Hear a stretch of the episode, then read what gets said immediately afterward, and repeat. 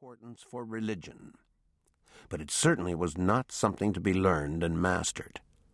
It had a feel of antiquity to it, and was inextricably bound up somehow with God and church and worship. Still, I saw no reason to read it on my own or study it. Things changed drastically for me when I was a sophomore in high school. It was then that I had a born again experience in a setting quite different from that of my home church. I was a typical fringe kid, a good student, interested and active in school sports, but not great at any of them, interested and active in social life, but not in the upper echelon of the school's popular elite. I recall feeling a kind of emptiness inside that nothing seemed to fill. Not running around with my friends, we were already into some serious social drinking at parties. Dating, beginning to enter the mysterium tremendum of the world of sex. School. I worked hard and did well, but was no superstar. Work. I was a door to door salesman for a company that sold products for the blind. Church. I was an acolyte and pretty devout. One had to be on Sunday mornings, given everything that happened on Saturday nights. There was a kind of loneliness associated with being a young teenager, but of course I didn't realize that it was part of being a teenager. I thought there must be something missing. That's when I started attending meetings of a Campus Life Youth for Christ Club. They took place at kids' houses. The first I went to was a yard party at the home of a kid who was pretty popular, and that made me think the group must be okay. The leader of the group was a 20 something year old named Bruce, who did this sort of thing for a living. Organized Youth for Christ clubs locally, tried to convert high school kids to be born again, and then get them involved in serious Bible studies, prayer meetings, and the like.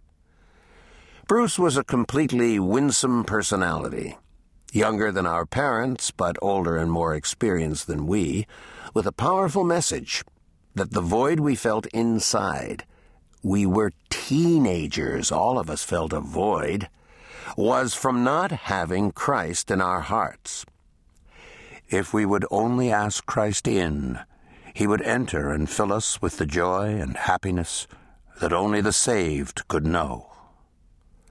Bruce could quote the Bible at will, and did so to an amazing degree. Given my reverence for, but ignorance of, the Bible, it all sounded completely convincing. And it was so unlike what I got at church, which involved old established ritual that seemed more geared toward old established adults than toward kids wanting fun and adventure, but who felt empty inside. To make a short story shorter, I eventually got to know Bruce, came to accept his message of salvation, asked Jesus into my heart, and had a bona fide born again experience. I had been born for real only 15 years earlier.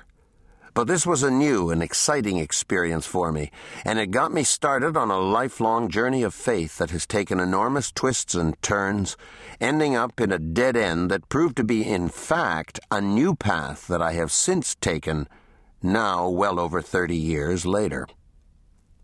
Those of us who had these born again experiences considered ourselves to be real Christians, as opposed to those who simply went to church as a matter of course, who did not really have Christ in their hearts, and were therefore simply going through the motions with none of the reality. One of the ways we differentiated ourselves from these others was in our commitment to Bible study and prayer, especially Bible study. Bruce himself was a Bible man. He had gone to Moody Bible Institute in Chicago and could quote an answer from the Bible to every question we could think of, and many we would never think of. I soon became envious of this ability to quote Scripture and got involved with Bible studies myself, learning some texts, understanding their relevance, and even memorizing the key verses. Bruce convinced me that I should consider becoming a serious Christian and devote myself completely to the Christian faith. This meant studying Scripture full time at Moody Bible Institute, which, among other things, would involve a drastic change of lifestyle. At Moody, there was an ethical code that students had to sign off on. No drinking, no smoking, no dancing, no card playing, no movies, and lots of Bible. As we used to say, Moody Bible Institute, where Bible is our middle name. I guess I looked on it as a kind of Christian boot camp. In any event, I decided not to go half measures with my faith. I applied to Moody, got in, and went there in the fall of 1973. The Moody experience was intense. I decided to major in Bible theology, which meant taking a lot of biblical study and systematic theology courses. Only one perspective was taught in these courses, subscribed to by all the professors, they had to sign a statement, and by all the students. We did as well. The Bible is the inerrant Word of God. It contains no mistakes. It is inspired completely, and in its very words, verbal, plenary inspiration. All the courses I took presupposed and taught this perspective. Any other was taken to be misguided or even heretical. Some, I suppose, would call this brainwashing. For me, it was an enormous step up from the milquetoast view of the Bible I had had as a socializing Episcopalian in my younger youth. This was hardcore Christianity for the fully committed. There was an obvious problem, however, with the claim that the Bible was verbally inspired, down to its very words. As we learned at Moody in one of the first courses in the curriculum, we don't actually have the original writings of the New Testament. What we have are copies of these writings, made years later, in most cases many years later. Moreover, none of these copies is completely accurate since the scribes who produced them inadvertently and or intentionally changed them in places. All scribes did this. So rather than actually having the inspired words of the autographs, that is, the originals of the Bible, what we have are the error ridden copies of the autographs.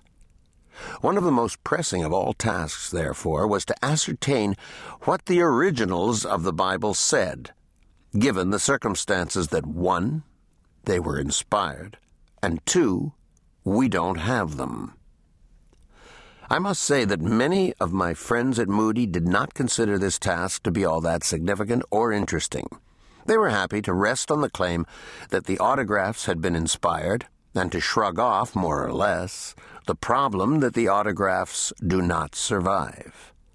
For me, though, this was a compelling problem. It was the words of Scripture themselves that God had inspired. Surely we have to know what those words were if we want to know how He had communicated to us, since the very words were His words, and having some other words, those inadvertently or intentionally created by scribes, didn't help us much if we wanted to know His words. This is what got me interested in the manuscripts of the New Testament, already as an 18 year old. At Moody, I learned the basics of the field known as textual criticism, a technical term for the science of restoring the original words of a text from manuscripts that have altered them. But I wasn't yet equipped to engage in this study. First, I had to learn Greek the original language of the New Testament, and possibly other ancient languages such as Hebrew, the language of the Christian Old Testament, and Latin, not to mention modern European languages like German and French, in order to see what other scholars had said about such things. It was a long path ahead. At the end of my three years at Moody, it was a three year diploma, I had done well in my courses and was more serious than ever about becoming a Christian scholar. My idea at the time was that there were plenty of highly educated scholars.